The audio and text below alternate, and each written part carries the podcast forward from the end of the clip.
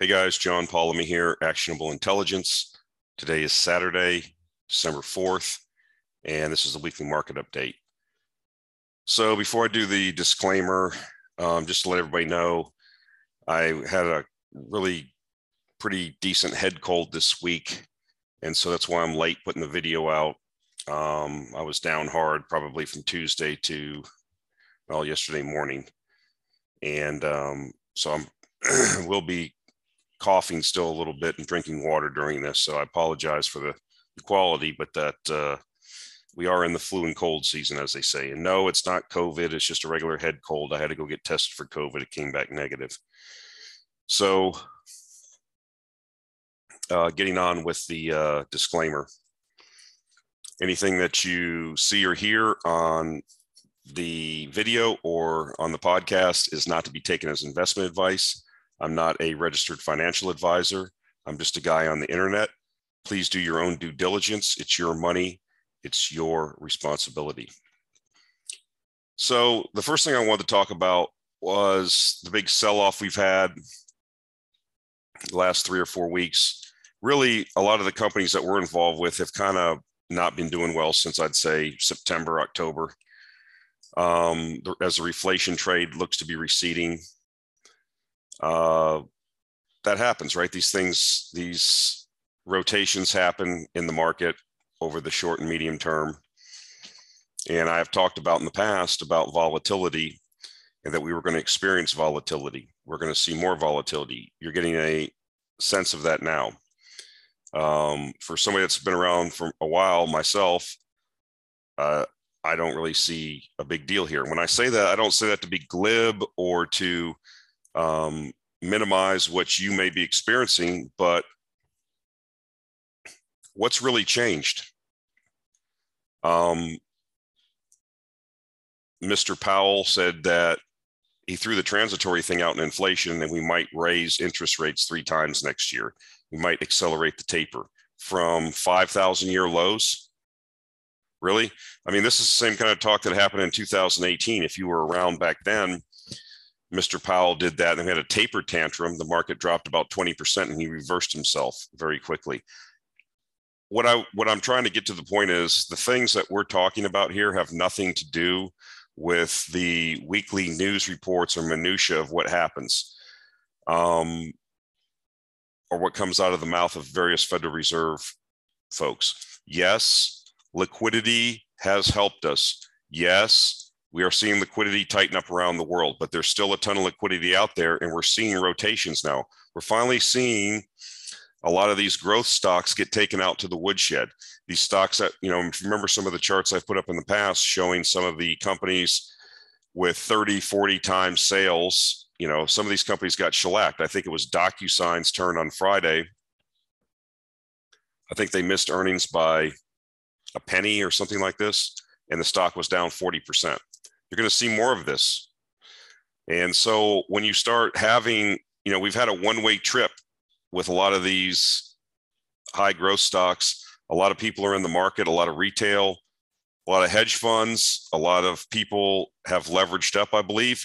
And Rick Rule talks about this. It doesn't really matter what gets sold when the margin clerk, you know, is sicked on your account. Um, you have to be sold down, and what's whatever can be sold to meet the margin will be sold. And everything gets sold right? So across the board. I, have said this before. Um, what i like to do in these situations is you know i've talked about before. What is the thesis? What is your reasoning for buying uh, these particular companies that are in the portfolio or in your portfolio? You should know. You should know what they are. And then you should say to yourself well is this has anything changed in the last week two weeks three weeks to change the basis of my investment in this particular company. And if it hasn't, then you should be buying more. But this is exactly anthema to what most retail investors do. They get scared. They don't really know why they bought things. Somebody on the internet said they should buy it. Their brother-in-law said at Thanksgiving that he was getting rich on uranium. And so I, you know, he's a moron and I'm smart, so I'm going to buy.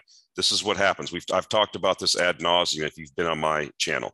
And I can't steady the tiller for you. I can't reach out through this computer screen and tell you it's going to be okay. what I can tell you is, is my experience and what I've seen and what I'm doing. Um, I think being sick this week kind of took me out of the box. I was laying down quite a bit. I wasn't watching the markets that closely. And so, you know, until I started really looking at things yesterday, late yesterday, and today, I mean, I wasn't that shocked of what I saw, but it, it's something. It's it's what I've seen before. Um, I'm not here to tell you that you should jump in and buy now. The lows are in, buy, buy, buy. I, I don't know. I can't know the future. I can tell you that the various reasons why I like commodities and resource stocks has not changed. All that has changed is the price. So if you like albacore tuna fish in spring water and it costs a dollar fifty a can at Kroger and they lower the price to 40 cents, you'll be over there buying as many as you can because you're getting a deal.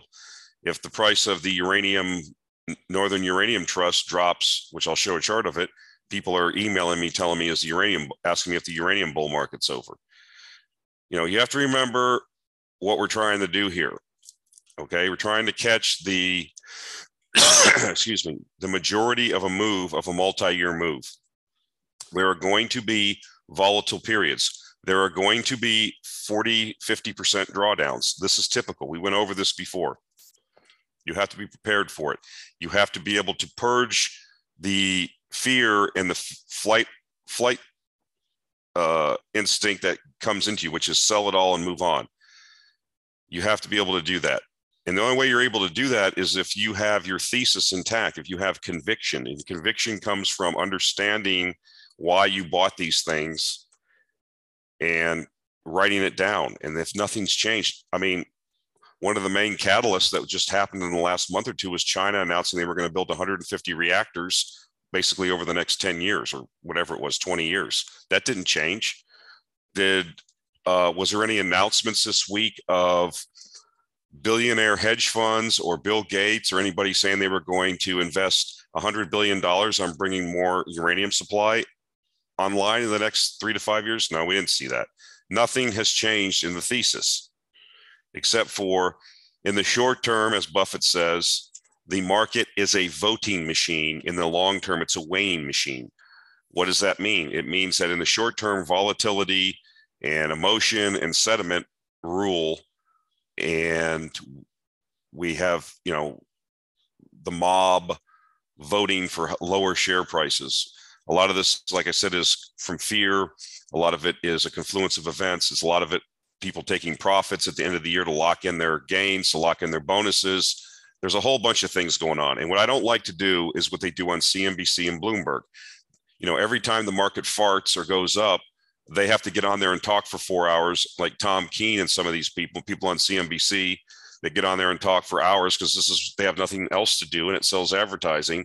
Why the market went down or why the market went up. They have to give you a reason. I have no idea why the market goes up and down every day. I'm in this thing for three to five year moves that you know are uh, sectorial cyclical moves. So one of the things I wanted to share with you, I hope that kind of explains where I'm coming from. Okay, what I think about this. Nothing has changed except the prices went down. If nothing's changed and the product you like has got clipped by, in some cases, 20, 30, 40%, you know what you should be doing.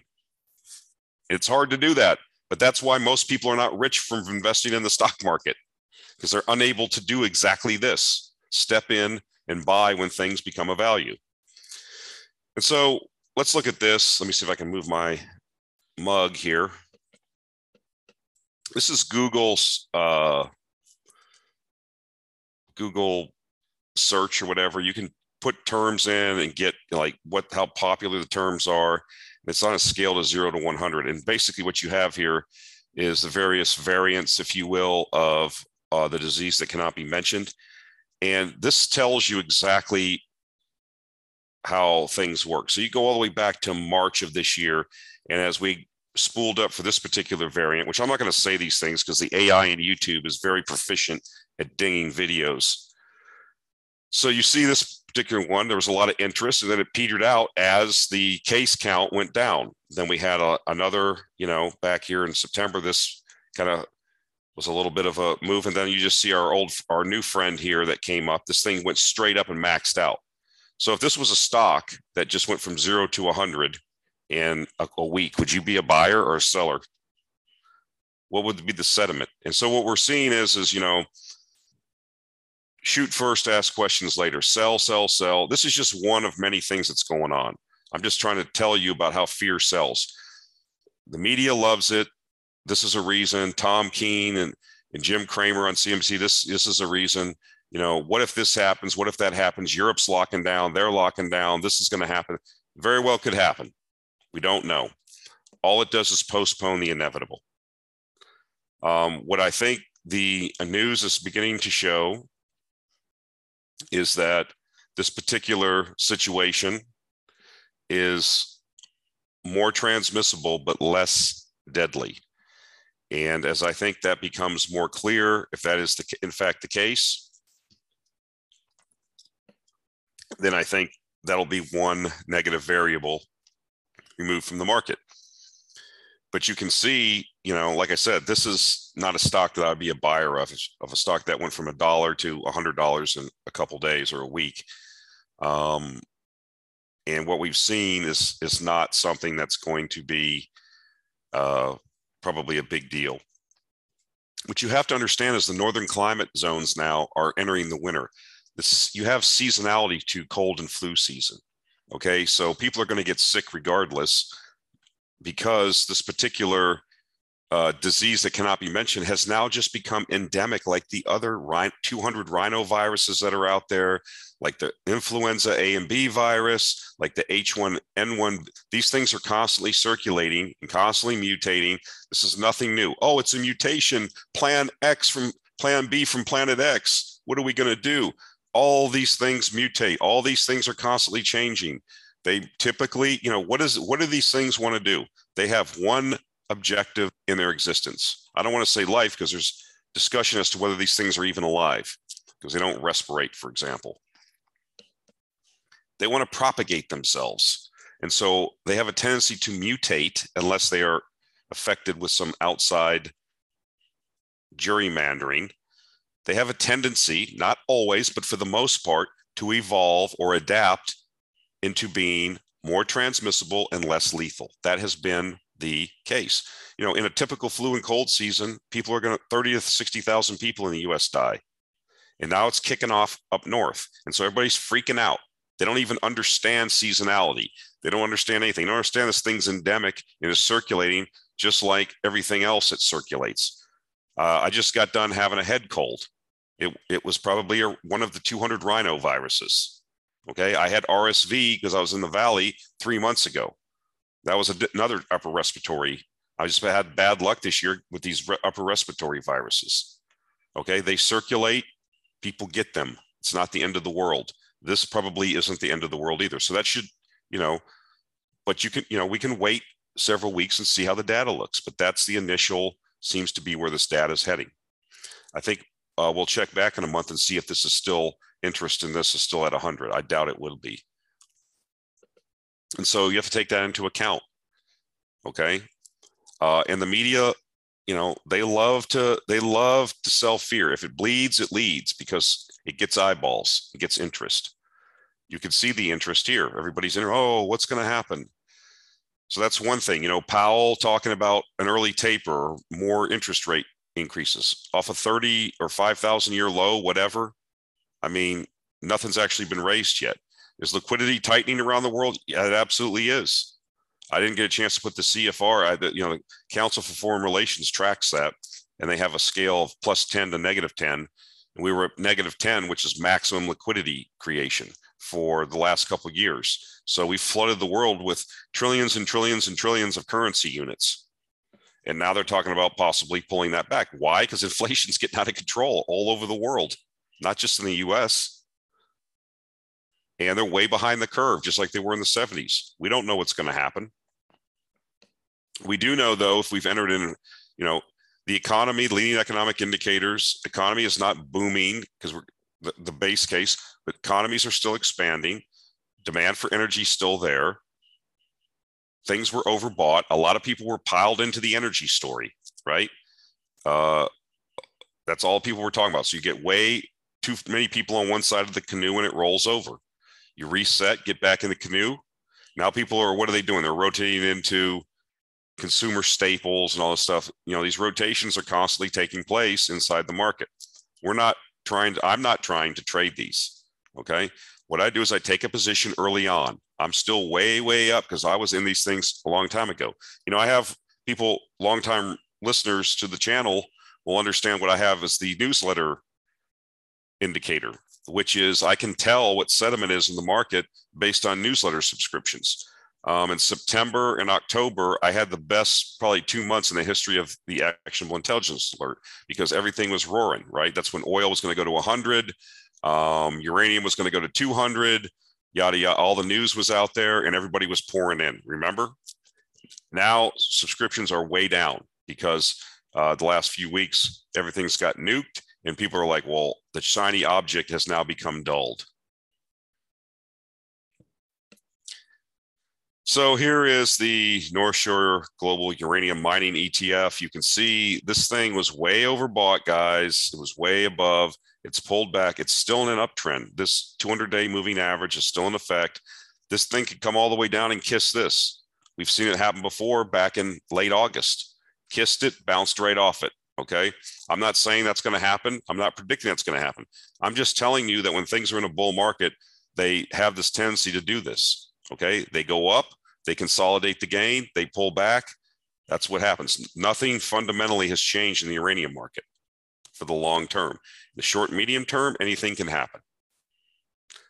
You should, how people become wealthy in these type of markets is to put money to work when volatility, making volatility their friend, not running away from it. And so as these things pull back, and I mean, we're at we were at 104 and we're down to 77. So I don't know, just on the fund, it's down what over 25%. Some individual stocks are down 50%. I've from what I've seen. If you like the stock, then you should be be a buyer. Same thing in oil, you know, the SPR, the possibility of economic slowdown. What's demand going to do? What's OPEC going to do? It was way overbought kind of had like an interim double top here, possibly way above the trading above the moving averages, sentiment all positive, nobody talking negative, and this is what you get. Um, I can tell you that a lot of the oil stocks that I'm invested in uh, do tremendously well at this oil price.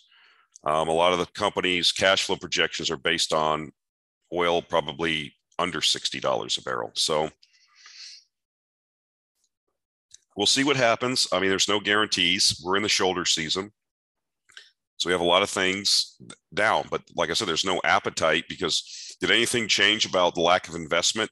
Did anything change about demand coming back? Did anything change about the fact that the green transition is going to take longer and cost more money and use more fossil fuel than anybody thought? No, none of that changed. Only thing that changed is price. In the short term, the market is a voting machine. In the long term, it's a weighing machine. We've seen this before. So this is a chart I grabbed, uh, bullish and bearish case for oil in 2022. I thought it was interesting. I want to go over a couple of these points. Let's go over the bearish. New COVID variant threatens oil demand outlook. Check. That could happen. We're seeing lockdowns uh, like in Austria and some other countries. But uh, you know, oil is used as a transportation fuel.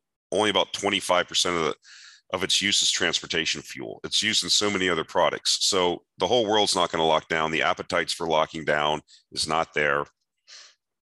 And if this particular variant is not as uh, deadly as previous variants, then this will dissipate very quickly, this particular case.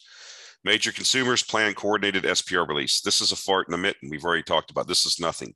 50 million, 100 million barrels, whatever. They have to buy it back eventually. Are they are these countries in there buying? And if you look at the nuances of some of the SPR releases, the crude quality and the type of crude, there's a lot of things here. Okay, so this is another one of these things that you get it on the tape and it can cause some short-term um, negative sentiment. Longer term, it has no bearing releasing 50 million barrels, the world uses 100 million barrels a day. It's nothing.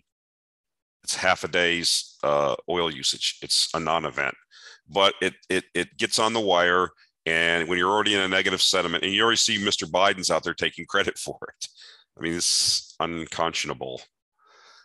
Market to switch from deficit to surplus. This is a talk that um, this is something that OPEC has even said. I'm not sure if that's the case. Uh, we'll see.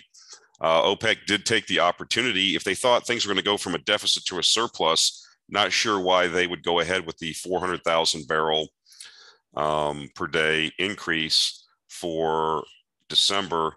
Uh, you recall that they started adding 400,000 barrels of production per day per month, I think starting back in August. So August, September, October, November, December, that'd be 2 million barrels brought online per day of extra. Why would they do that if they felt the market was going to go into surplus? The other thing that's fascinating is, was we've known and have shown in the past the ability of OPEC to actually bring the production. All of the constituents of OPEC are not able to meet their quotas because of the lack of investment. They're hamstrung. We don't know how bad, but I think we're going to find out over the next year or two. US oil stocks creeping higher after September low.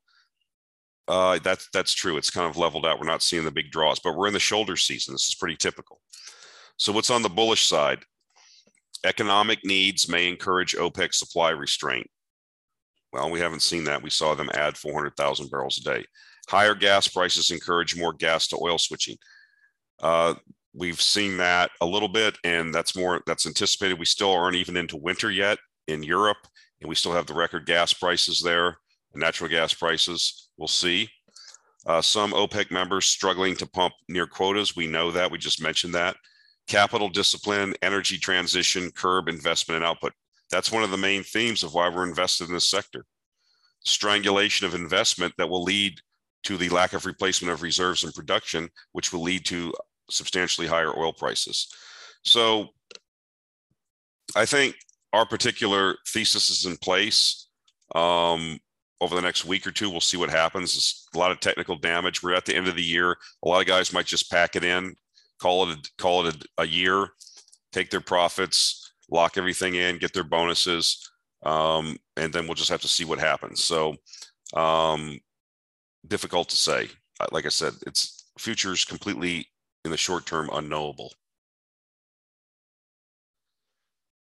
Shale and producers still not investing. This is your, you know, cash flow, operating cash flow in gray. This is the capex. You see that capex has been on decline since basically the first well i mean for a while we had a little bit of a basically i like this line this is the reinvestment rate and percentage of your cash flow it's at a record low only 40% of cash flow is being reinvested into new um, production that's not sustainable why because the managements the previous managements of drill baby drill have been flushed out you've got new managements in a lot of these companies who have heard the clarion call from the shareholder and want the cash flow returned to them via buybacks and dividends. And we are, in fact, seeing that. So don't, yes, people are out there drilling. A lot of them are independent operators. Don't kid yourself. If oil gets to $100 a barrel, everybody will start drilling. I have no doubt about that. But we don't see any evidence of this like big push to go back to the way things were before. So I kind of like this uh, quote from Massive Capital. They were talking about uh, the CEO of Yara. It's a fertilizer producer. We talked about this before. Stated that the cost to produce a ton of ammonia has increased tenfold from $100 per ton last summer to $1,000 per ton currently. And I like this. This should be like the, excuse me, this should be like the mantra or the, or the uh, logo for actual intelligence alert. alert Watch out for unintended consequences in an industrial world when we fail to invest in energy of all kinds. Um, yeah, uh, that's what we've done. And we've invested our money, I think, in substandard energy sources. Uh, massive capital, I do read their work. They are bullish on green energy, but they also are realistic and understand that hydrocarbons are going to be around for decades. Um, but yeah, this is, you know, this is what happens when you have insufficient natural gas to make ammonia and urea and other things. You know, there's so many things that we rely on that we don't even think of. You know, clean water is one of the major reasons in, in proper dealing with sewage in the West uh, is why we have longer lifespans. We don't have dysentery outbreaks. We don't have all disease. We don't have contaminated water. And that's done with chemicals. I worked in a water treatment plant. It was industrial, but the amount of chemicals we use to process and clean up the water for use in the industrial process was staggering. And you can imagine that like the billions and billions of gallons a day that are processed just in the US.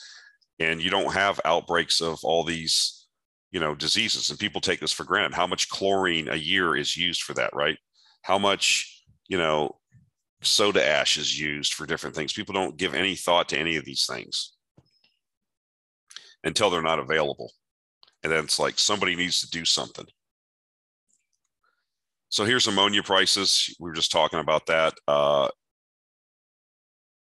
i guess there's a concern that when you see this big of a spike you come right back down so far, we haven't seen that. We don't know when the spike ends, but farmers are already complaining that they're not going to be, you know, who's going to, subsidies are being given in some countries like India. There's just certainly not enough to go around. And that is going to have a follow through effect because the inputs that are required to get the yields may not be there. You are possibly looking at a, you know, season or so of poor crop yields. What does that do to crop prices? You know, that's the thinking here. And that goes back to the unintended consequences. This is an unintended consequence of natural gas prices being at these outlandishly high rates where people are having to shut in production of ammonia and things like this and for other fertilizers because they simply can't afford to make them or can't even get the gas to make them. So I want to get here's another example. I want to get into this the copper. You know, everybody's talking about the green revolution, but nobody's really thinking about. We've talked about this before. The constituents that are required, the materials that are required to make this happen. So, a uh, guy that I admire, Robert Friedland. Um, he's a co-founder of Ivanhoe Mines. He also found the Oyu Tolgoi mine and developed it in Mongolia. He's been a serial entrepreneur. And basically, what he said is uh, metals essential to the clean energy transition, such as copper, are enjoying an ocean of capital as investors seek exposure. He goes on to say, now he's known for making outlandish statements, but I kind of like some of the things he says here.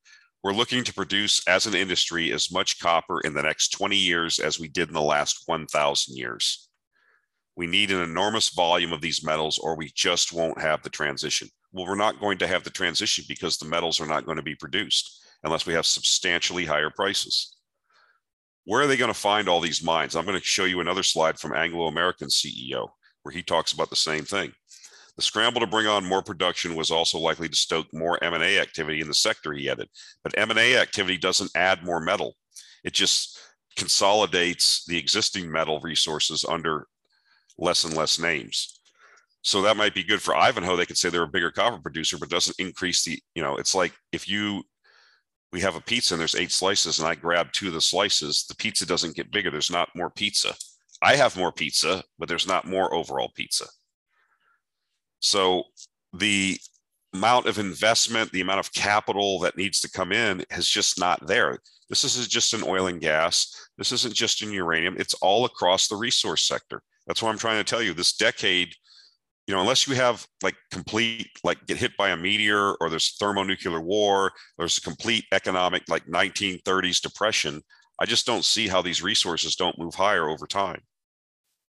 They simply have not made the investments required for the demand that's out there. So here's a quote from uh, the Anglo American CEO. He tells Mines and Money Conference that the world will need 30 of its I can't pronounce it's a mine in Peru. It's their flagship mine they're bringing online in the next 20 years. I think the, the mine I looked it up has reserves of like 7 billion pounds of copper that we need 30 of these in the next 20 years as we decarbonize. Where where are they finding copper mines that have 7 billion pounds of copper? It's not happening. This guy says in the end, tough ask. Yeah, it's simply not happening. I'm not even sure if that amount of copper can be found in those volumes. There's plenty of these resources in the ground, but they are getting less and less concentrated. The big, easy stuff has been found. And it's going to take billions and billions of dollars of capital to go out and find this. And it's going to take years. And we've dilly dallied on this and haven't done it. And we're going to, that's why we're going to see higher prices. That's going to yield us tremendous opportunity. But if you can't look past what happened over the last month or so and you're scared out of the market because you haven't done the research or you don't understand what is actually happening, and you don't, that inability to understand because you haven't done the work leads to the fact that you have no conviction, of course you're going to get run out of the market because you're just listening to John or Kuppy or somebody else. You're not doing your own work. And so here, this is, I thought this was an interesting picture I found on Twitter. This is a subsea cable for a electrical cable for a wind farm that's offshore. And you can see these are the three phases. It's all copper. I don't know what every single one of these, some of these are probably fiber, communication lines, smaller power, maybe some AUX, power. I don't know. These are your main, though, cables for transmitting the copper or the uh, electricity that's produced back to the shore. This is 33 pounds of copper per foot in this cable. So how many miles offshore? I don't know. I mean, I'm just giving you a what we're up against. The demand for these materials based on what they're talking about doing is almost limitless and we simply do not have the metal. If you're in a position where you have the metal, you're going to do tremendously well over the next three, five, or 10 years, in my view. You're certainly going to do better than if you own DocuSign.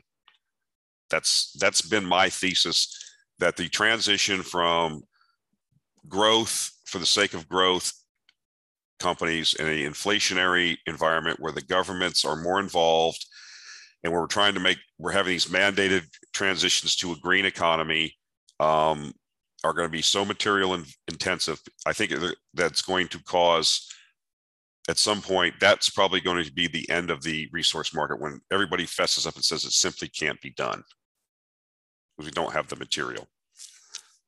But that's a long, long, long way off in my view. But I think this is the kind of things that illustrate what you're really talking about in real time. Somebody can say, well, John said that uh, you know, there's so much demand for copper. And what's he talking about? Well, how much copper, how many feet of cable do you need for this particular installation? I don't know.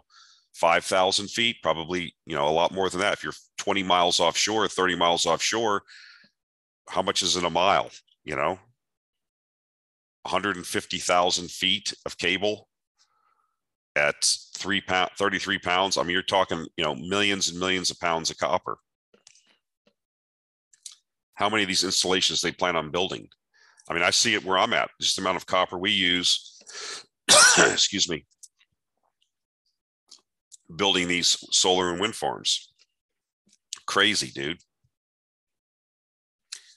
All right, so that's it for this week. That's about all I got in me. I'm not, like I said, I'm not feeling that good. I hope this was useful to you. I hope that you get something out of these videos like I said, I can tell by the viewership on YouTube, the amount of people signing up for the newsletter that sentiment is horrible. But we've been through these periods before, and there may be more pain to come. I do not know. I cannot know the future. But I will tell you that currently I am still long term invested, and I've been putting more money to work in some of the names that I like.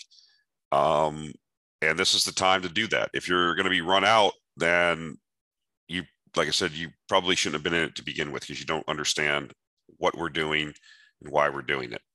That's not a that's not to throw brickbats at people. That's not to tell people, you know, be negative towards people. That's just reality. And you're playing for keeps here. This is real money. This is this is the real deal. This is, you know, this is this is the major leagues. And uh, you know, the money and wealth typically transfers from the less informed and naive to the most informed and uh, people that have the most experience. It's just the way it is. All right, guys, that's it for this week. Uh, appreciate you tuning in, and we will talk to you next week. Thanks.